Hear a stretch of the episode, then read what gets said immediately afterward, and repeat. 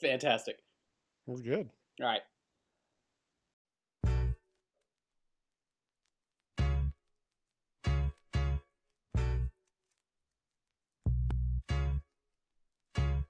Hey, this is Barry, and you're listening to I Live the 90s, Alan and Brian.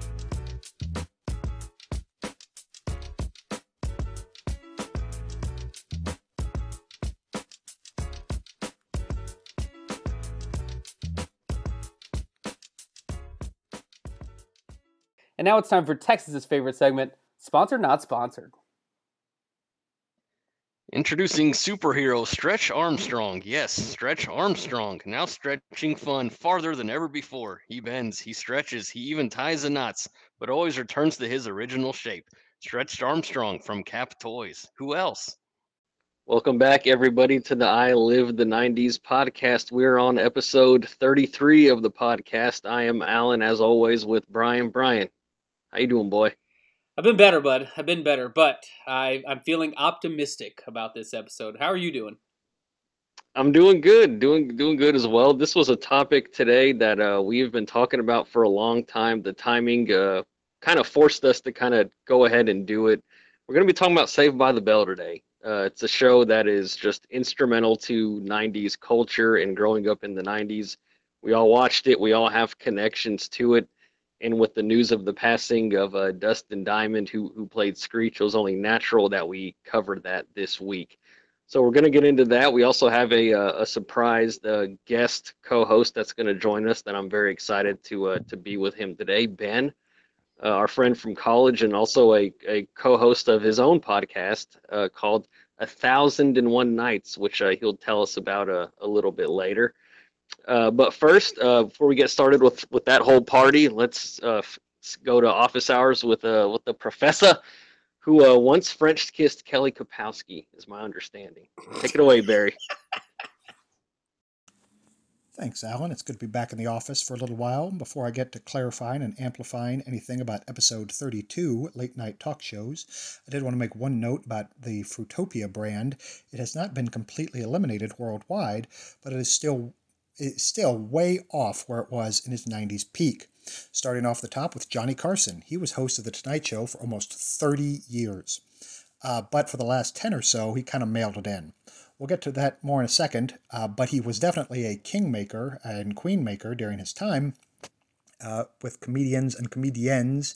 Uh, there, I couldn't find a specific phrase that he would use, but uh, if he invited them over to the couch for an interview after uh, his or her set, then that was the sort of um, anointing that uh, he or she uh, was uh, one to watch and um, should have success later. Uh, now, Jay Leno made his first appearance on the show in 1977. I'm not sure whether he got asked to the couch, but he himself had been a permanent guest host in the late 80s and early 90s for the last 10 years or so, when Johnny Carson was more or less uh, mailing it in, working no more than three days a week, 37 weeks a year, they had a clip show once a week, a best of Johnny Carson, and another day a week, it was a permanent host or permanent guest host. They varied uh, more in the earlier years, but by the end, it was just Jay Leno. So he was definitely in a unique position, like David Letterman, for the possible chance of assuming uh, the role of host, which he did in 1993. Of course, that means that David Letterman didn't, and he went to CBS. At that time, CBS hadn't really had uh, much of a late night talk show in, in uh, decades since The Ed Sullivan Show, which had run from 1948 to 1971.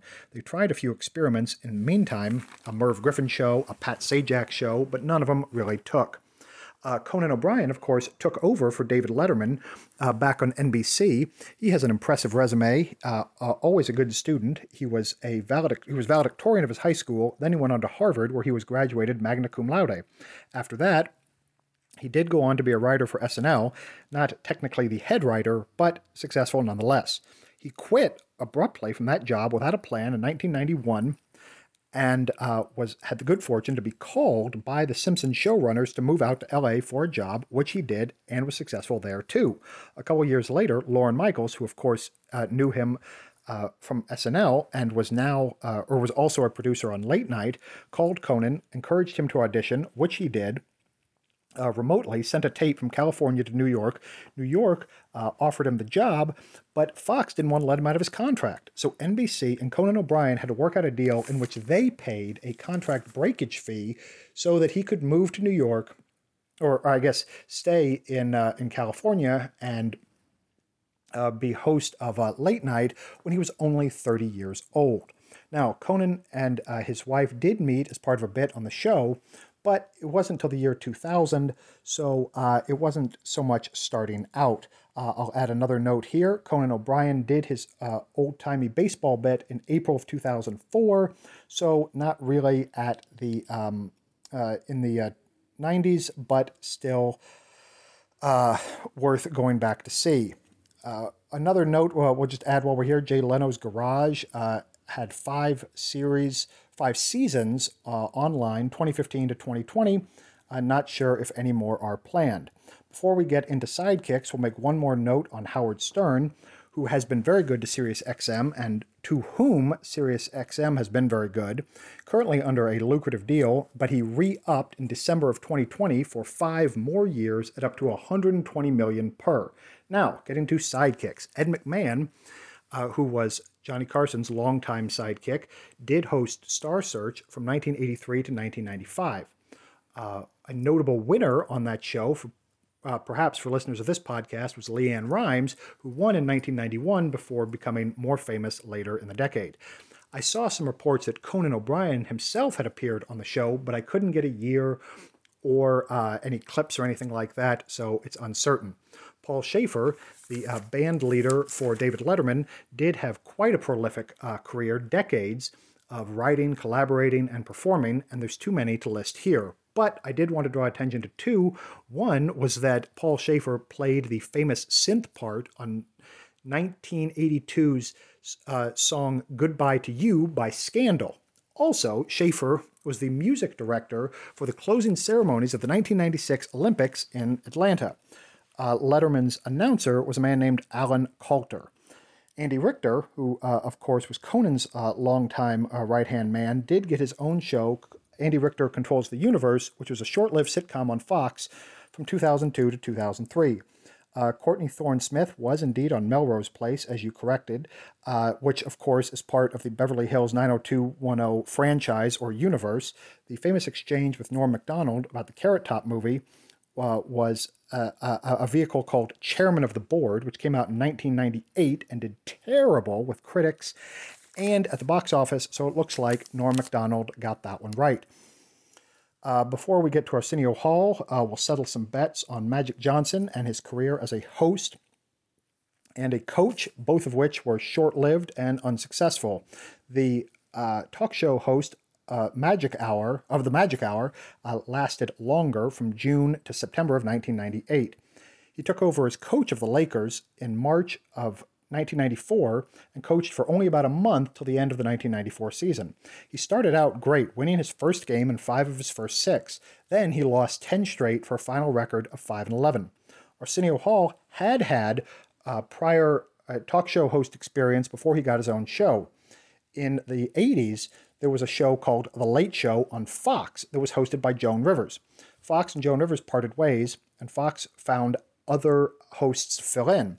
Arsenio agreed to do a 13 episode stretch in 1987 and was quite successful. Then he did Coming to America. Then he got his own show um, from Paramount that was syndicated and ran from 1989 to 1994. The famous Queer Nation incident that you referenced came in December of 1990, and the uh, actor that Arsenio hadn't heard of was a man named Harvey Fierstein, who to that point, Firestein, I'm not sure, uh, had uh, actually not done a whole lot. But he would go on to do a, a, number of bit parts in the 90s and 2000s and beyond. And one uh, that listeners of this podcast might be familiar with is in the movie Mrs. Doubtfire. He plays, uh, Harvey Firestein plays Robin Williams' character's brother, who assists him in his, transporta- his transformation into the title character. That's all I got for this week. Back to you guys. All right, thanks, Professor Barium. We appreciate you doing what you do, Playboy. Uh, getting back into episode 33, we've got Ben on, but not the same Ben that we had on like a few months ago. We've got a new Ben, new and improved Ben. Um, well, you know, in his glory. Um, ben Gibson, ladies and gentlemen, from A Thousand and One Good Nights. Uh, he has his own podcast with his co-host Nick. Nick could not be with us tonight because he was on another podcast. You guys are just podcasting the world away. I love it. I'm happy to be here. Great. Um, yeah, we're gonna jump into the episode. Uh, off the top, we have to talk, Alan and Ben, about Screech's death. It came as a sudden surprise. JT Kennelly, another University of Dallas grad, um, shouted out in the thread on Facebook, and I was hit by it. I realized about a month ago that he was sick, but I, I didn't know that it was terminal. So to hear of the passing, I, I did know he was sick, but I wasn't sure. He had um, stage four lung cancer. He had been diagnosed with and finally succumbed after after his battle with it. So sad news. And I feel like Screech embodied what that show was about the most because he was on the most versions of it. Actually, um, are you familiar with which versions he was on, Alan? Yeah, he was on the he was on every single iteration. So he was on Good Morning Miss Bliss. Yep. He was Saved by the Bell, Yep. the, the the standard series that we all know and love. Saved by the Bell, the college years, Mhm. and Saved by the Bell, the new class, uh, where he stayed on as I think Principal Belding's assistant all the way up until it got canceled. Yeah, I mean, he was on TV for a solid 10 years, basically. It, sh- it ran from 1989, uh, Miss Bliss's class, or Good Morning Miss Bliss, I think it was called, was actually a season in its own right on the Disney Channel. And that show um, was actually supposed to be about Hayley Mills. Uh, ben, do you know Hayley Mills or what you would know Hayley Mills from? No, I mean the, the the name sounds familiar. Hit me hit me with some knowledge. Um, she is from The Parent Trap, like the OOG Parent Trap. Oh yeah yeah yeah yeah. which to me was much more impressive than the new one. I love personally the Lilo version of the Parent Trap, and like that's the OG version to me. So the OOG version is the Hayley Mills one, and I think I was just more impressed that they did it basically in the same way, where there's only one Hayley Mills, but they had two Hayley Mills for she played both parts. Right. I mean, there's twins out there in the world, so like Yeah, yeah, and we talked about the uh, the the knockoff brand. Um, what's the uh, what's the Olsen twin version, Alan? Oh, it takes two. Yeah, which are you familiar with that one, Ben? I I am familiar with the text too. So the It Takes Two is is not actually a parent trap, but it's basically the parent trap. yeah, I mean, clearly. They're, which is so dumb because they're actually identical twins, but they just happen to look the same in the in, in that version of the non-parent trap. What it, it takes two.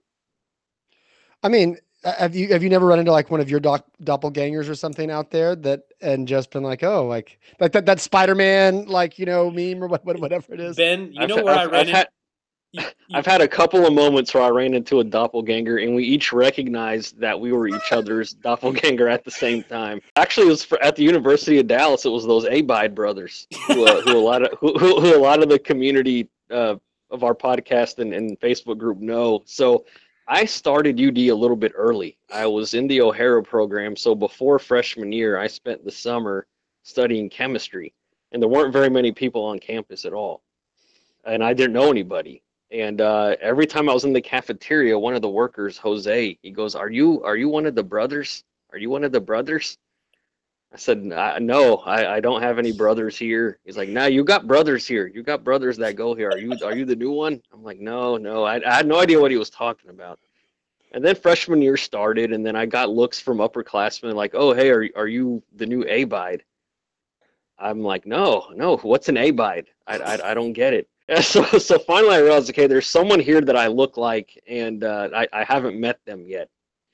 So I was getting ready to do uh, UD radio one day with uh, Mike Cusack and Marshall Lilly, and we were we were waiting for our turn, and there was a show uh, before us, and it was Dennis Makis and uh, Steve Abide, and I was looking through the little window into the room to see who was in there, and he was looking up. I looked at him, he looked at me, and we instantly realized the one I'm like, this is the MFer that everyone thinks I'm related to.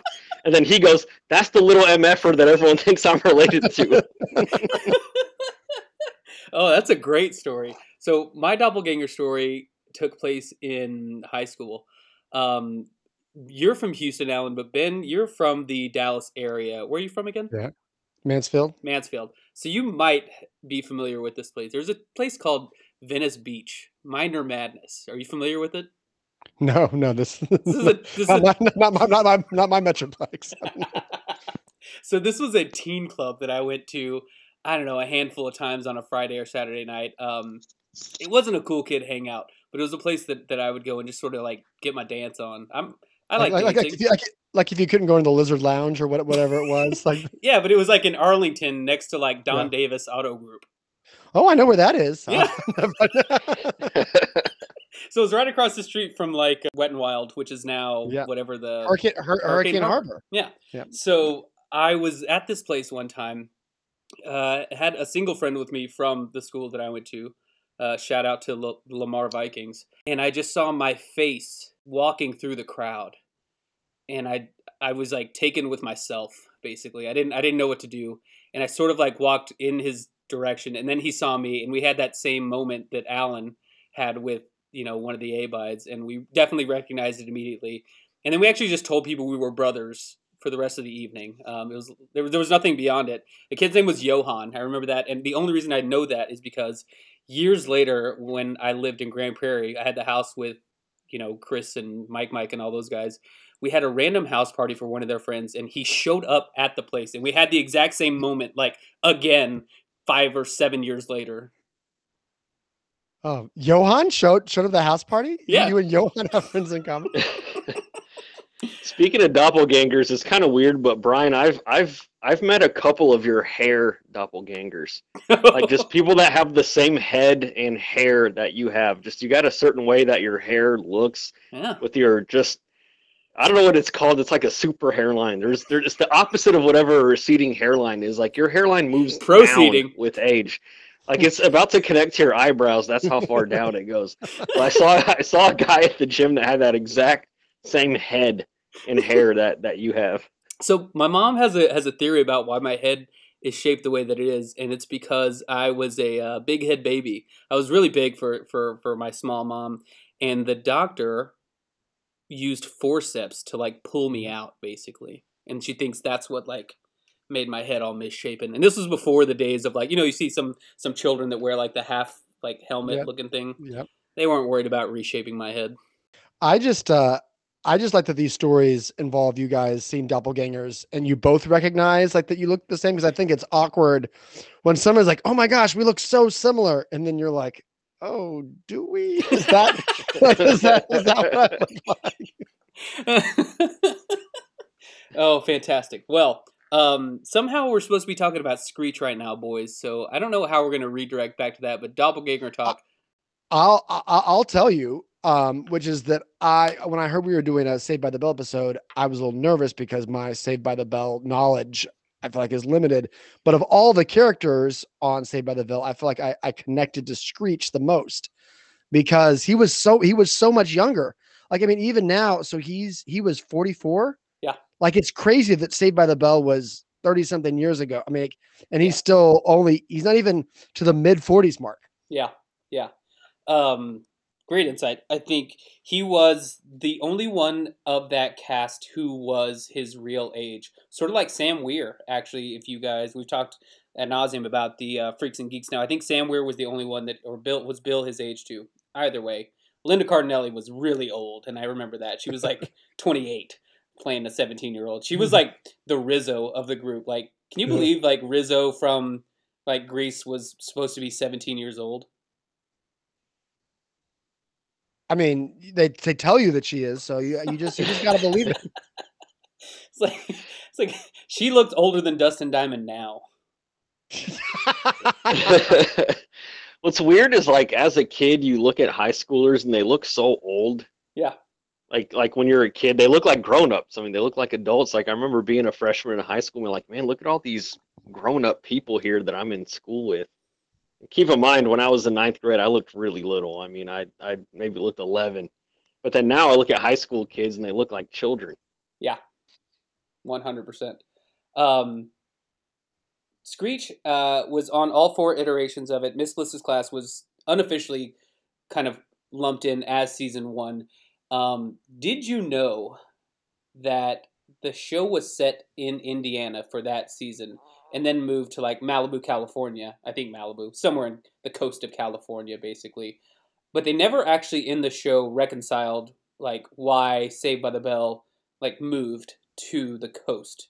So Miss Bliss's class and his non there's like an AC Slater stand-in named Mikey who's his friend, and they're like, well, clearly that kid is not built for the coast. We need like more muscles. So when they moved to the coast, like they filled him in with other friends. So from the original show, it was Mark Paul Gosselaar, Zach, Lisa Turtle, um, Lark Voorhees, I think was her name, and then Screech. They were the three holdovers, and Mr. Belding actually. So they cut Miss Bliss and they filled in new friends around that. And there's some sort of like fan fiction that says that the Saved by the Bell that we all watched was actually like a dream, and it's sort of like referenced by the song.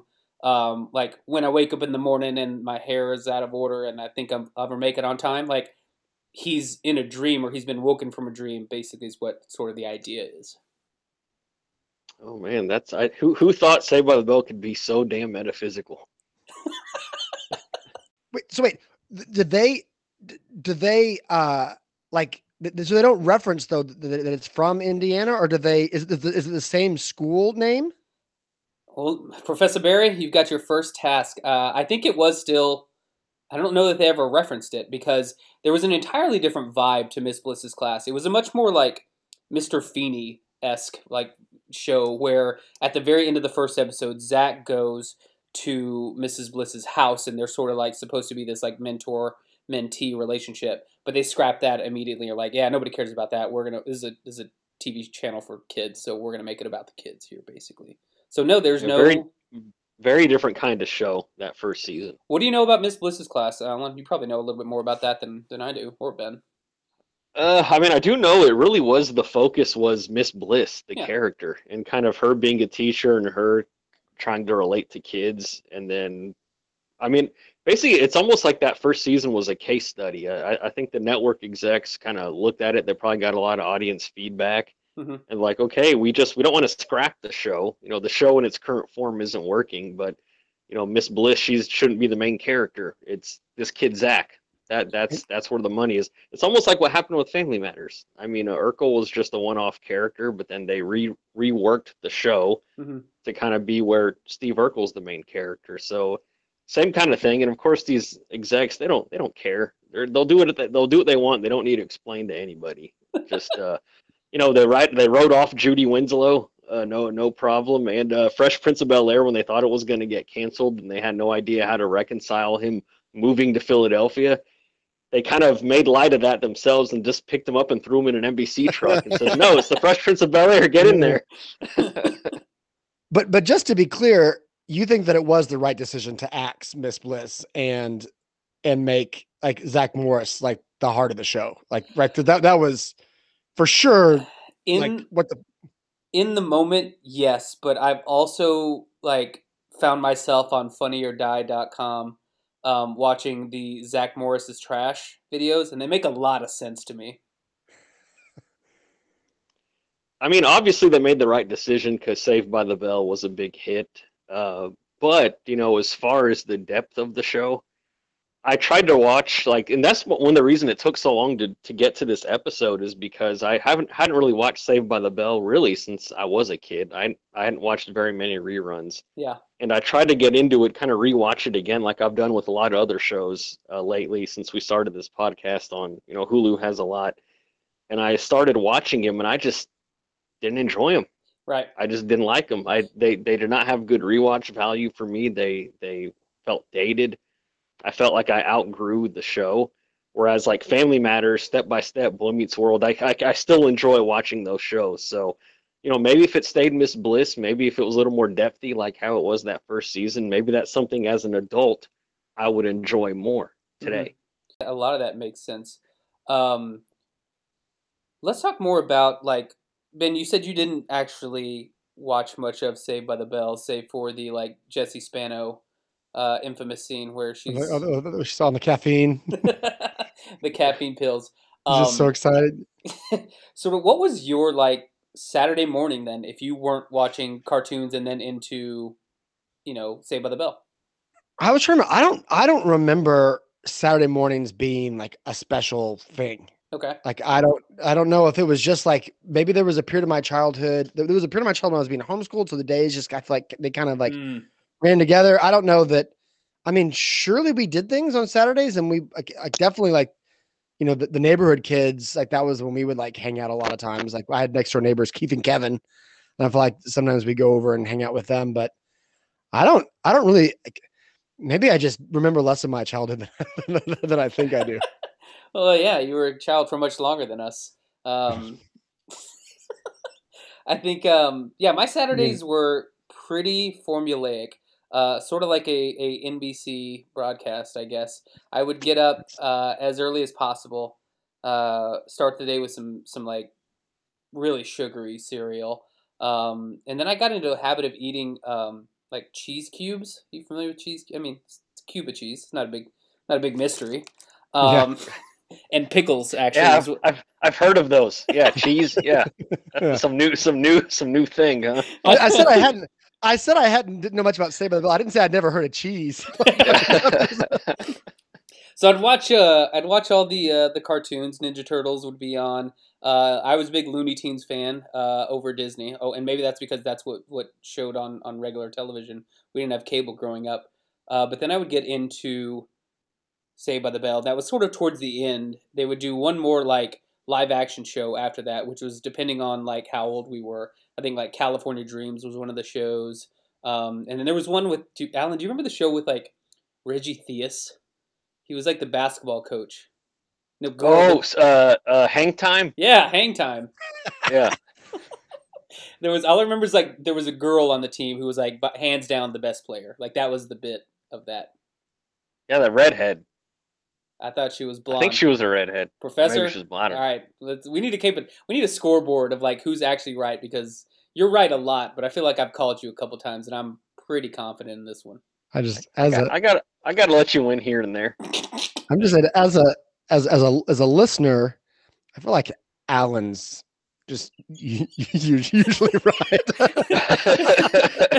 it's like playing the uh, Nebraska Cornhuskers in the mid '90s. It- the, the That's right. scoreboard has been run up. Oh man. Um, Saturdays, Alan. What was what was your Saturday setup like?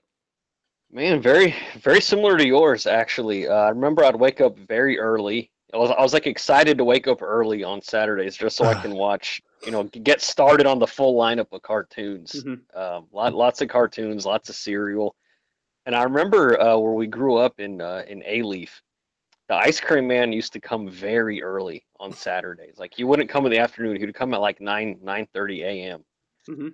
And uh, man, damn right, I would go get, get an ice cream. you get some Get 9 a.m. ice cream? I mean, get a bomb pop, get something. I mean, I, I, don't- I don't know if he went through because he's maybe the kids would. I wasn't the only one.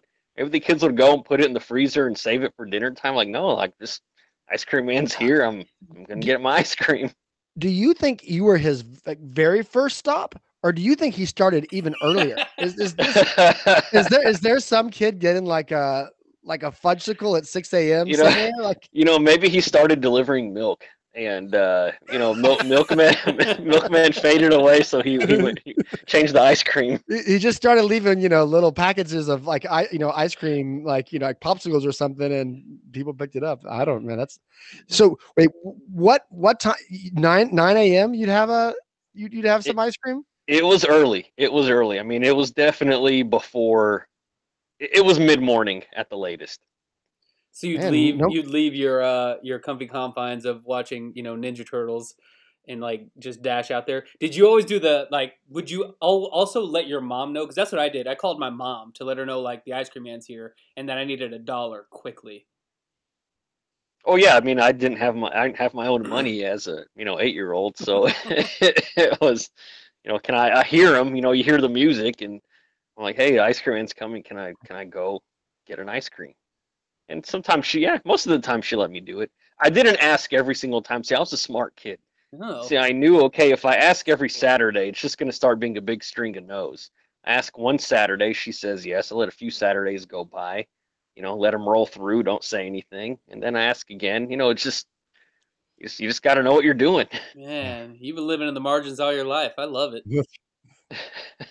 uh, can we talk about opulence a little bit? Um, my grandparents used to have the uh, the Schwan's truck like on retainer, basically. So they would come by like once every two weeks. I think was their their sort of scheduled fill up. Um, and they got the same order every week. And and my favorite go to was like the little plastic cups that had the little peel off lid and had like the yeah. the wooden spoon attached to it. And I would house those things. Like that was like my go to for sure. There was a strawberry and a, uh, a chocolate sundae, but that Schwan's truck showing up was just like that was a moment. Like when the ice cream truck comes to you, that's a very different feeling than running after the ice cream truck. Yeah, I went to as an adult. I went to a uh, a birthday party this this last summer that that had an ice cream truck it was an, an, outside thing, and I just remember I, I, I passed by and I saw the that it was like a like a like a uh, like a freezy like uh like those little like slushies and stuff like that, and I thought, oh my gosh, that's a that is a baller party. was it Adam Papania? No. That's a joke for like nine people. Sorry, folks, if you don't get that one. Shoot, that is baller, man. I might do that for my own party. Yeah. um. So then, did, did you guys either play like organized sports or anything? Because I feel like Saturdays sort of were for that kind of stuff as well. Oh yeah, yeah. A lot of a lot of soccer strikers. All right. I did some soccer, but not for very long. Yeah. Uh, I was a baseball kid. There were at, at, at our schools there were definitely soccer kids and baseball kids, um, and we didn't we didn't mix well. Um, I always thought soccer kids sort of whined a lot, and I feel like, you know, as I've watched more soccer in my life, that's sort of like borne out accurately. All that flopping, man. um, so pushing forward ever so slightly into sort of like segment two here, I wanted to talk about bad best friends because that's really what came to mind when I thought about Screech and Zach is how they were best friends, but it wasn't really like I don't want to use this word incorrectly, but like it wasn't an equitable friendship. Like I feel like they were both putting different amounts into it and getting different amounts out of it, and it was a relationship for Mark Paul Gosselaar for Zach of like convenience. Um, what are your thoughts on that, Alan? I think that had to be right because in no real world situation is a geek like Screech hanging out with the popular kids mm-hmm. unless unless they're getting something out of them. And uh, it almost seemed like every other episode, Zach was using Screech for something, using him for homework, using him to find out information about a girl. Uh, yeah, I, he was a he wasn't really a good friend. Ben. Yeah, I was gonna say. Uh, I, I, I, I don't, I don't see that like playing out in real life. That that that Screech is is is friends with him, unless like I thought like there's some maybe maybe that archive of of Saved by the Bell fan fiction has some kind of like answer. like I don't know, like, like you know, Zach was drowning like one time and Screech saved him, or like and then. um. Okay, so real world. I felt like I knew Alan and I had very similar experiences. I want to talk about your experience and how that differed, Ben. But I was sort of like lost in the shuffle of like the middle 80%. I wasn't super like nerdy, dorky, sort of an outcast, but I definitely wasn't like an athlete or cheerleader and didn't really like, I knew them, but didn't really know. But I felt like there was definitely a kid in sort of that tier that definitely from the outside felt like he should have been in our tier. And I wanted to like drag him down. So I, I, I believe that there's there's there's room for one of those guys. Sort of like in like '90s comedies, like there's room for like one black person in them, but there's room for one nerd sort of in like the cool groups. So that that that resonated for me. You're buying you're buying Screech. Maybe not that do nerdy. Think, do you think do you think that Screech was like that he like realized that he was being used? Like did you think that he knew that it wasn't like an equitable friendship?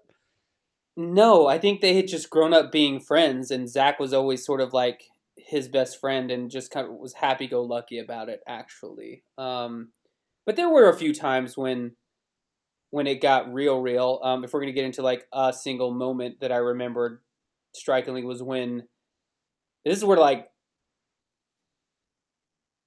the off-camera life of the actors sort of bled onto the screen.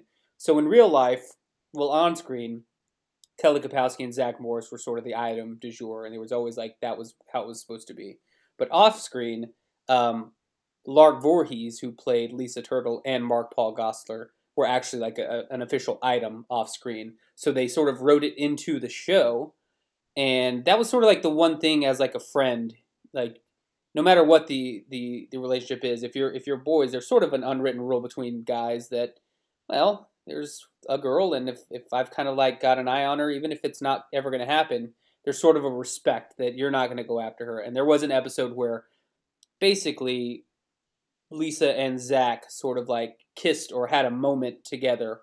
And in the beginning, Screech is upset and he actually rips Preppy's shirt, um, sort of like standing up for himself, but then kind of gives him the okay, go ahead by the end. So I felt like that was also true to life. And that was the only time where I thought, man, Screech realizes like, Zach, you can have any girl you want, but you went after the one that I really, really like, am desperately in love with, and that's messed up, man. That was a yeah. That was I. I think I remember that episode, and that was the one time. Didn't he like challenge Zach to an actual fight? Yeah, yeah, yeah, yeah. Um, but they they they met up at the end. But yeah, I, you know, a guy can only take so much. You know, you start messing with his girl.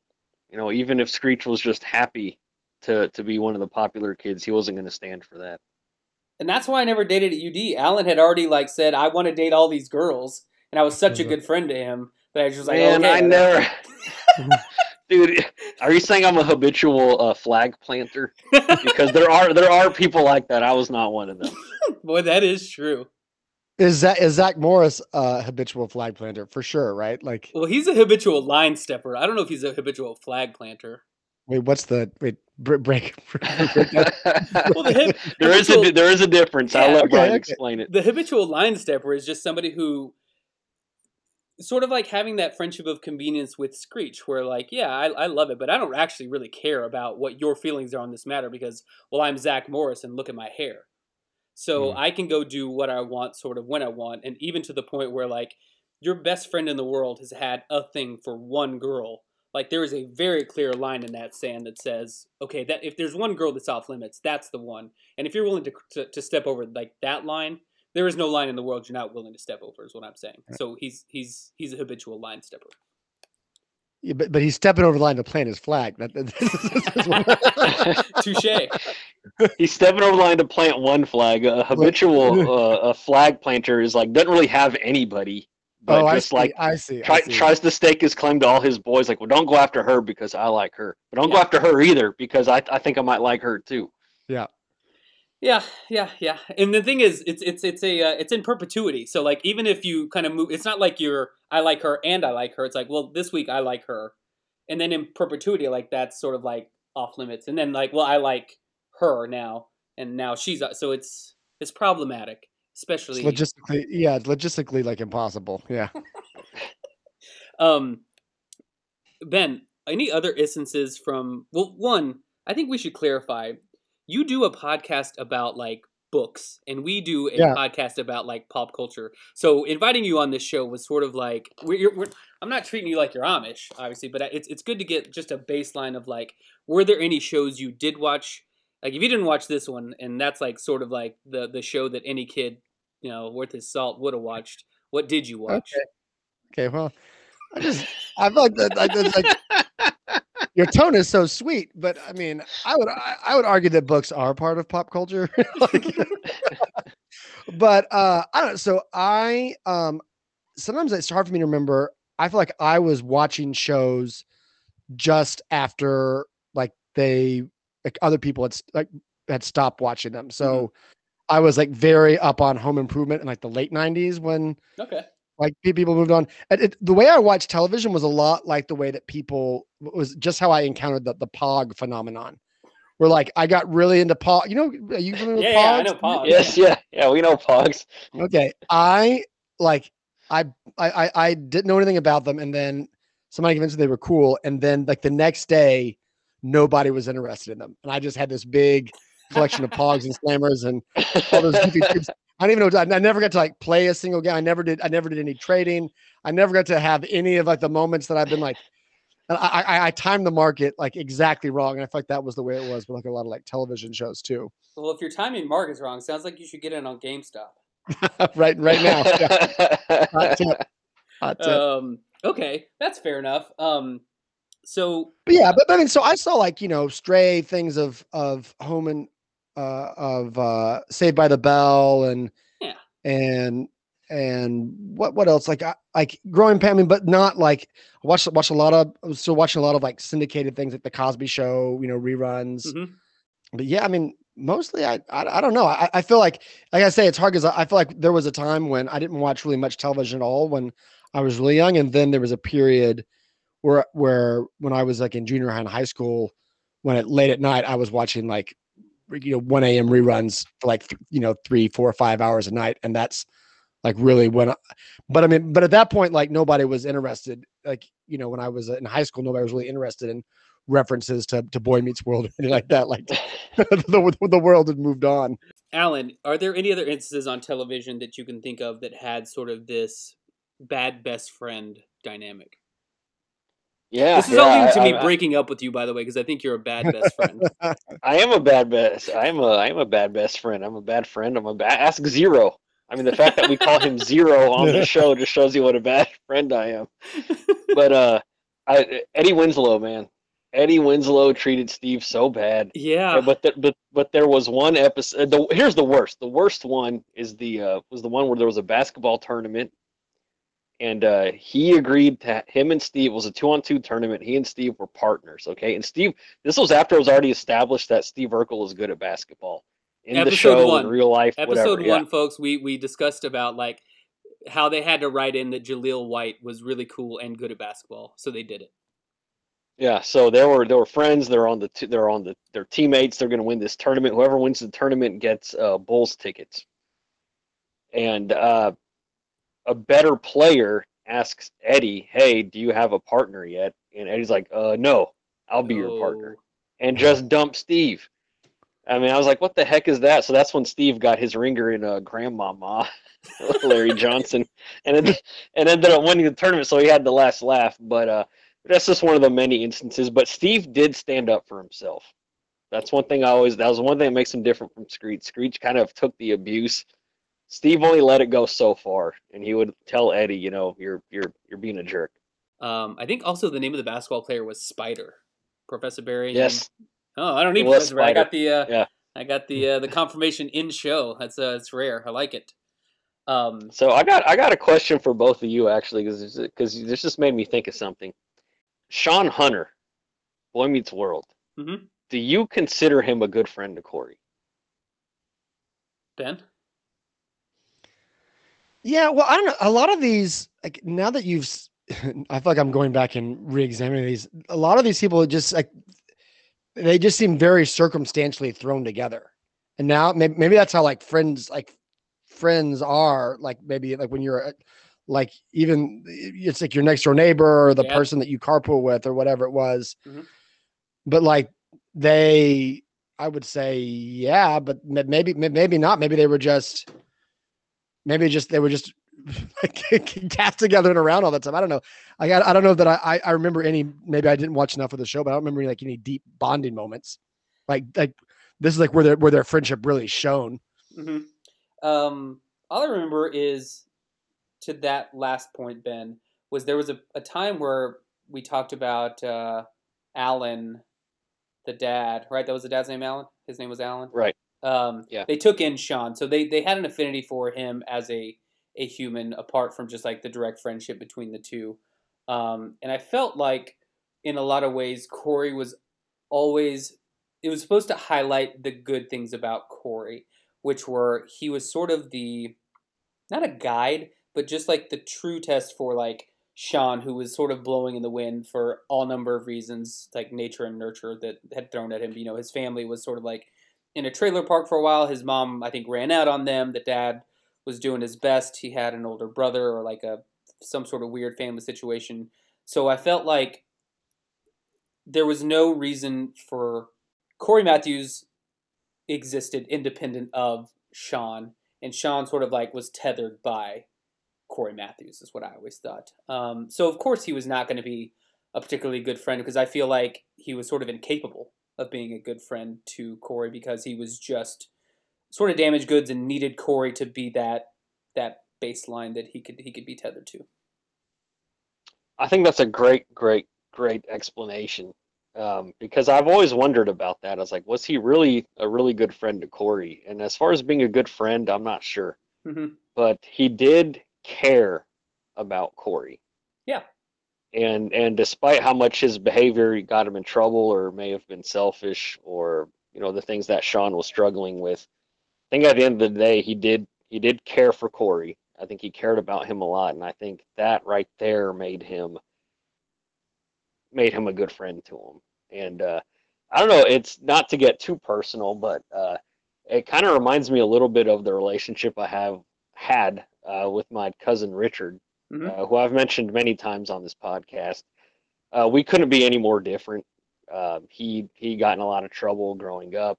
Uh, you know, people from the outside would think he was a bad. People that knew know both of us is like, how did y'all get along so well? Because y'all couldn't be any more different. Mhm. And uh, got and as as he got older, he got in more and more serious kinds of trouble.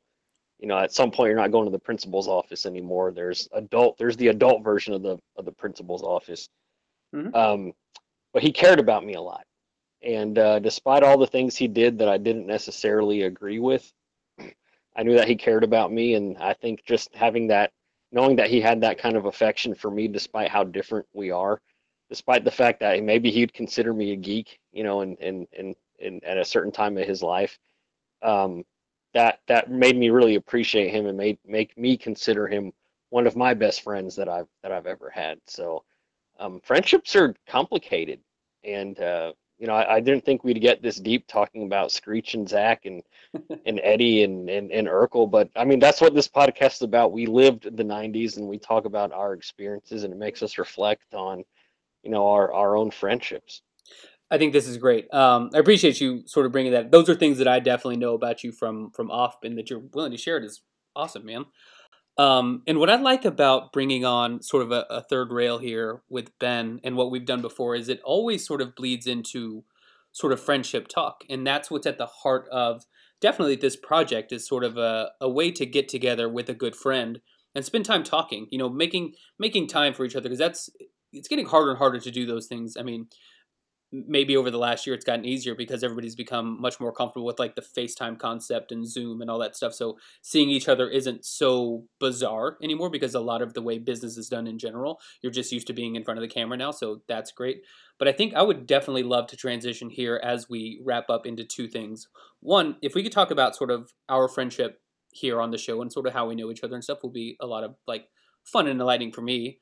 And then definitely hit up on sort of the what's behind what Ben does over with A Thousand and One Good Nights and like what you do with your really good friend, um, Nick Wignall.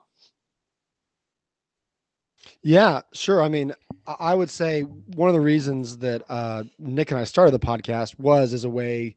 So I, I knew Nick in college, and then we lived together uh, later on in Chicago, and we wanted to have the podcast as a way to just have regular conversations. And you know, we'd done another kind of podcast before that was just us talking about things, and then we both uh, he had he, his his oldest is kid is a little bit older than mine, but then we both had kids, and we we we talked. We had one conversation about children's books, and then we said, "Oh man, this this was so much fun." And then it's been a great way for us to keep in touch Mhm. and talk. Just because, you know, when you when you read children's books, we realize we were reading these books over and over again, and then you start thinking, "Wow, is like has nobody else noticed this about the very hungry caterpillar? But like, who can I talk to this? Because you can kind of talk to your kid about it, hmm. but they don't really care. Like, is is do you do you think that this caterpillar is sinister? And then your kid just kind of looks at you like, what are you saying? And so you really want to have somebody else to to vent to, and and that's it's been it's been great that we've been able to keep up that way. And I feel like we've discovered a lot of like you know books in common, and it's really nice even when we discover a new book. You know, Nick will send me something, and then I'm reading it to my kids, and it's like a like a, a way that you know he's kind of involved in my life, even though he lives in New Mexico and I live in Texas, and so that's been that's just been a blast. Yeah, isn't that amazing how that works? Like my favorite parts of this show, obviously the funny parts and like the humor that comes out of it is, is like great. But I think when I I hear these stories about Alan that I just hadn't heard before because when like like you guys we all met in college, we all went to the same college if people haven't figured that out yet. Um there's all these like shared memories that we have together and there's sort of a harkening back to like when hey mem- remember that time and like just funny stories that pop up so to hear the like we're guys and bros don't really get too deep into like their pasts other than yeah, I had a similar experience watching these shows, but when I learn new things about Alan, how he experienced things, and, and I get to share sort of personal anecdotes too. It's a it's a great way just to like kind of grow closer. It's great, Alan. Yeah, absolutely. It's a, it's a place to share stories, uh, but also more than that, we're building a, a community. Yeah. Um, you know, I, I talk about the Facebook group a lot, and uh, someone I'll give a shout out to to Lindsay who had a, a, a post about the rectangular pizza that they that they served in school, and so many people were telling their stories about what they experienced in the cafeteria, what their favorite food was. Someone uh, someone came up with a, a recipe online on how to recreate a lot of your favorite like old school cafeteria lunches. I mean, it's it's just great. It's like we we've created this this opportunity for people to share stories, and um, you know that's something that I think is lost these days. And so, if we're able to bring people together in that way, you know, I think it's great. I'll tell you what I appreciate about uh, the, the Facebook group is that uh, my wife Chelsea is is great. And you know we, we think a lot of the same things are funny and interesting. That's you know why we're married. But one thing that she doesn't often think is like as fascinating as i do is whenever someone says something like it's now like i've now been out of college as long as i've been you know as, as long as i was in it or like some kind of like weird it's been as long as math problem yeah and they're like the Facebook group is full of those sorts of things. And so I've, it's really been, an, I don't, I don't post, but I, I, I, I love like the, there was one, the, like the, the other day that was, uh, like if back to the future was now, like instead of going back to 1955, they'd be going back to 1991 and smells yeah. like teen spirit would be, would be like the song that they play. And that just blew my mind. And every, every time somebody says anything like that, I'm always like, Wow, that is crazy. That is crazy. What about uh, the uh, the uh, comment that got me was uh, Kevin Riffle Rifle. Uh, "Rape Me" was the other option. Uh, uh, the, the song that it could have been. That's right. Yeah. uh, he's actually a fascinating guy. He's a he's a friend of ours, Alan. You've met him too from uh, Mike Cusack's wedding. Actually, he went to law school with Mike Cusack, so we met him up in Philadelphia. I had a few more conversations with him, so I don't know if you remember him, but I'm, I'm like Facebook mm. friends with him just randomly. Like I, I just liked him so much that weekend that we became Facebook friends, and we don't talk much, but I invite him to think, and he like he chirps in every now and then. It's it's really great. I'm just waiting for Johan to show up on that group. Of- yeah. Time to well, bring in the doppelgangers. I, can right. we talk about you being in a lurker? Oh yeah. Well, you I'm lurk a, on, on online, like generally speaking. So I yeah. feel like Google has been trying to like make an like an avatar of you like for years and they can't quite like pin you down because you don't you don't like things and you don't comment on things. So if That's you right. were ever to like I mean like not i mean I, in, in my head I, I, like things yes like if you ever if i ever see a little notification that says like thumbs up by like ben gibson mm. i think i'm gonna like screen cap that stretch mm, it out and that's gonna be like the banner like on the I Live the '90s. Like I wouldn't, I wouldn't hold your breath. I mean, and I, and I like what you guys do, but I think I picked up this this uh, this theme like four or five years ago when it was an Instagram post by I Katie Pryor. I don't know who it was, but you you unleashed a like on somebody, and they were so taken by it that they commented on like how valuable that was. I used to do a thing. I was like, if I'm gonna like something, I'm gonna remember like I'm like I'll I'll give you know three likes a year, and then I'll say like, what did you like this past year? It's like there was that time when uh, you know that that person like they they brought that cat in you know from out from the rain and say like I like that post. That's what happened in like 2013. I like that. Like so I'm on the record. So yeah, I don't know. I, I make I I just I just make mistakes all like, like lots of things that I do that like I, I I'm like I don't know if there needs to be a record of this, and so just if if there's no need to be going like liking things on Facebook. right. So you don't. So you don't post happy birthday on people's. uh No, Facebook but walls? but you know, but then every year, so every eh, like people post on my Facebook wall, and I and I love it when they do that. and then I feel very guilty that I never really return the favor. And then every like I'm, I'm like I'm gonna start. I'm gonna start doing that. And so usually like so Mike McMahon's birthday is the is the day after mine. So I, I always I always wish him happy birthday. and then, and so then that's like, for one day. yeah. And, or, and then I'm like, okay, well, who else am I gonna do? And then I'm like, oh, well, I, I should make sure that like I am real deliberate about it. And then like a month goes by, and I'm like, oh, well, now it's gonna seem weird if I just pick this person, and then you know, slip, slippery Um, slope. Yeah, I actually hide my birthday for that very reason because I appreciate the unprompted. I would get rather get like two calls or a text message unprompted than like the 50 million people. I, I only have like 70 friends on Facebook, but like you know that many likes or or, or like the the. It doesn't mean much anymore because Facebook just tells us all it's each other's birthdays. That's why I don't do Man. happy birthdays either. I don't agree with that at all. I, I do not expect anyone outside of my immediate family to remember Oh. my actual birth date. I'm not mad So- at anybody. So if I so if I get, you know, 300 happy birthdays from people that otherwise wouldn't know that it was my birthday, so what? They they they get a reminder that it's my birthday and they're wishing me well that day. I mean, that's great. Well, take I, I I I totally agree with Alan. I mean, not that I would uh, have ever wished him happy birthday, but I, but I think he's right. Um, how did you two meet? Do you remember? oh, oh, me and Ben, I, I, man, I got a, I got a story for that, man. I won't. I'll keep it somewhat vague, you know, just, just for the. But, but I think I can already tell from Ben's face he knows, he knows what the story is. So, so it was in the bookstore. It was, it was in the bookstore.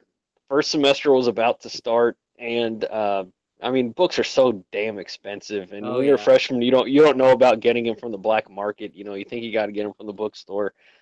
So I'm I'm in line. I got my big heap of books, and uh, Ben has a heap. Ben Ben has two heaps of of books, and uh, and uh, one of his friends who I hadn't met yet was in line with him, and uh, Ben was just talking his head off, and uh, the, the the other the other So, so- friend so was some things never change. You know? yeah. And and his other friend was uh, I could tell was just like not very into what he was saying, but I think he had to sit there and take it because Ben was buying his books for him. That's a good friend. Was it? Oh man. Yeah. wasn't- The- Um, Yeah, oh, man. and uh, and, and the thing is, I, I figured, okay, well, they must know each other from like high school because that's the one thing I learned very early on in UD. Is I was one of the few people that Mhm. went in not knowing somebody already. You know, Same. a lot of these feeder Catholic schools would send, you know, maybe sometimes nine or ten kids, you know, that are all seniors to UD at the same time. Mhm. Like, well, he has to have known them from before. No, they met like in the dorm room as they were assigned, like earlier that day. yeah, no. it Turns I, I was I like Alan. I was the same way. I didn't know anybody going in either. So, so um, yeah, I was- me three. I, I was I just uh ma- made that friend at the bookstore. You know. so- um, Ben, I I know my version of like how we met, but I'm, I'm interested in like what you remember about because I feel like people knew who I was and had a formed opinion of me before like knowing me. Yeah. That was that was like I, I just like I don't like I don't remember when we met, but I remember like you would just be like sitting at a table or something, and then like at, at some point like like that that that kid's name is Brian. um, yeah, I feel like it was more a friendship of proximity for years. It was just like, well, Yeah. he seems to like and be around all the same people that I like to be around as well. So I don't know that there was like a formal introduction or like you know def- definitely wasn't a moment like you with you and Yeah. Alan, but you were just kind of around long enough, um, and I was too. That it's like, yeah, well, of course, like the the- friendship was assumed basically. Um, and then like I think the real big moment was like just sort of out of the blue me emailing you or calling you in like 2014 saying, "Hey, I'm like to run a marathon in Chicago and you live in Chicago. Like yeah. can can I not only can I come and stay with you, but can I invite some other friends that you also like too?" And you're like, Yeah. "Yeah, that sounds awesome." Yeah. And then you offered to pay for my like ticket and for me to run in the race. And I had to hear all your stories as you talked my ear off. That's right. Yeah. Uh, that didn't happen. So Ben, uh, how much Whataburger are you eating these days? you know what? Uh I had some today. I had Whataburger the Uh, day I, the last time I saw you, Ben, but not with you. Yeah, I mean, I had. I'm sure I had Water- Whataburger that day too. No, I've I've gone through. So I had. uh I'd. I'd, I'd cut back, but then it's kind of crept back. You know, it's crept back up. I have those. I get those Whataburger reward points, and so now I've got, I've got the app.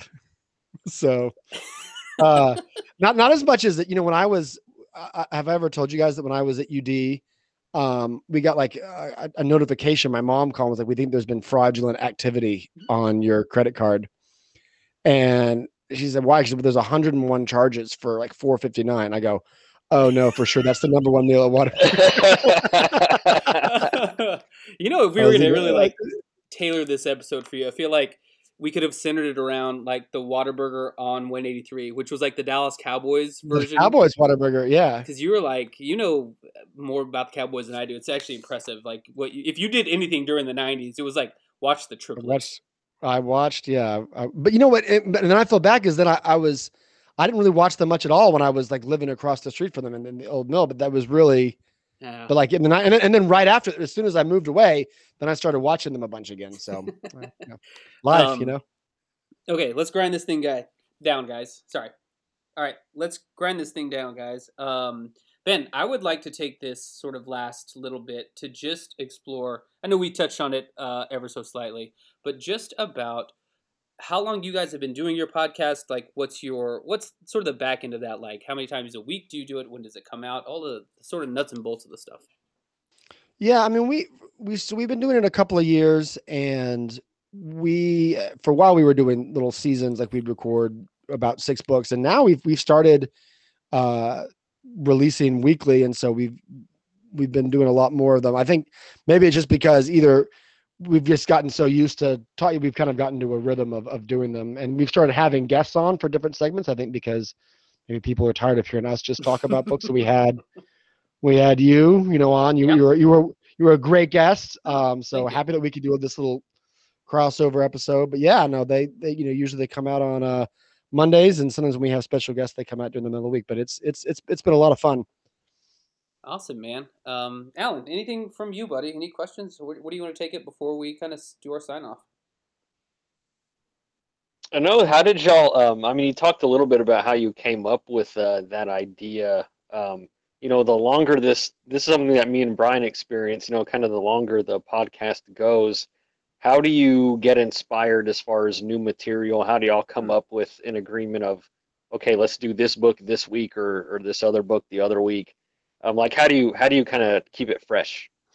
Yeah, I mean, I think you know we part of the good news is that you know we're even if we're we have one episode a week, we're often reading books to our kids, you know, like like seven days out of the week, and so like you get new material there. And, and now, what's the other interesting thing is that because I- think if, if we run out of stuff, you know, when we started doing this, uh, like my son was like a year old, and now he's he's four, so like he's changed so much. So the stuff that what he thinks about you know a book now is very different than you know than he was several years ago so it's like you see all that kind of stuff with new eyes and you learn new things too we're we're you know we're, we're kind of uh you know our kids are growing up and so we're kind of see, you know kind of seeing they're always changing so that they help us keep it fresh too Nice, man. Um, well, Ben, thanks so much for hopping on, man. Um, this was a fun episode to do. Um, you're you're really good at what you do, um, and you brought a different sort of pace to this thing. So it was great to have you sort of steering no, us it too. It was a it was a pleasure to see you, you know, to, to, to do it with you guys instead of hearing it. I, I feel like, uh, you know, obviously the the circumstances of of Screech's death are, are tragic, but um, I'm uh, I'm glad to to have gotten to to join you guys. And then at the end of each episode, when we have a guest, we ask everybody to read the end of Goodnight Moon. Could you recite that? No. That's why. That's why. Uh, that's why I make our guests do it. I don't. Know, I don't do it myself.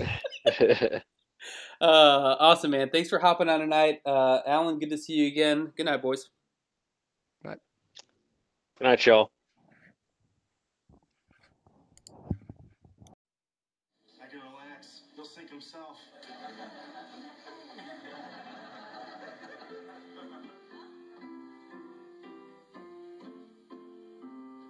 Thanks for listening to I Live the 90s. You can find past episodes along with the companion blog with photos on the website iliveth90s.com, 90s spelled out. You're also invited to join the private Facebook group. Lastly, you can listen to Alan Brian on Apple or Spotify. If you subscribe or leave a comment, it helps more people discover the podcast. We really appreciate your support.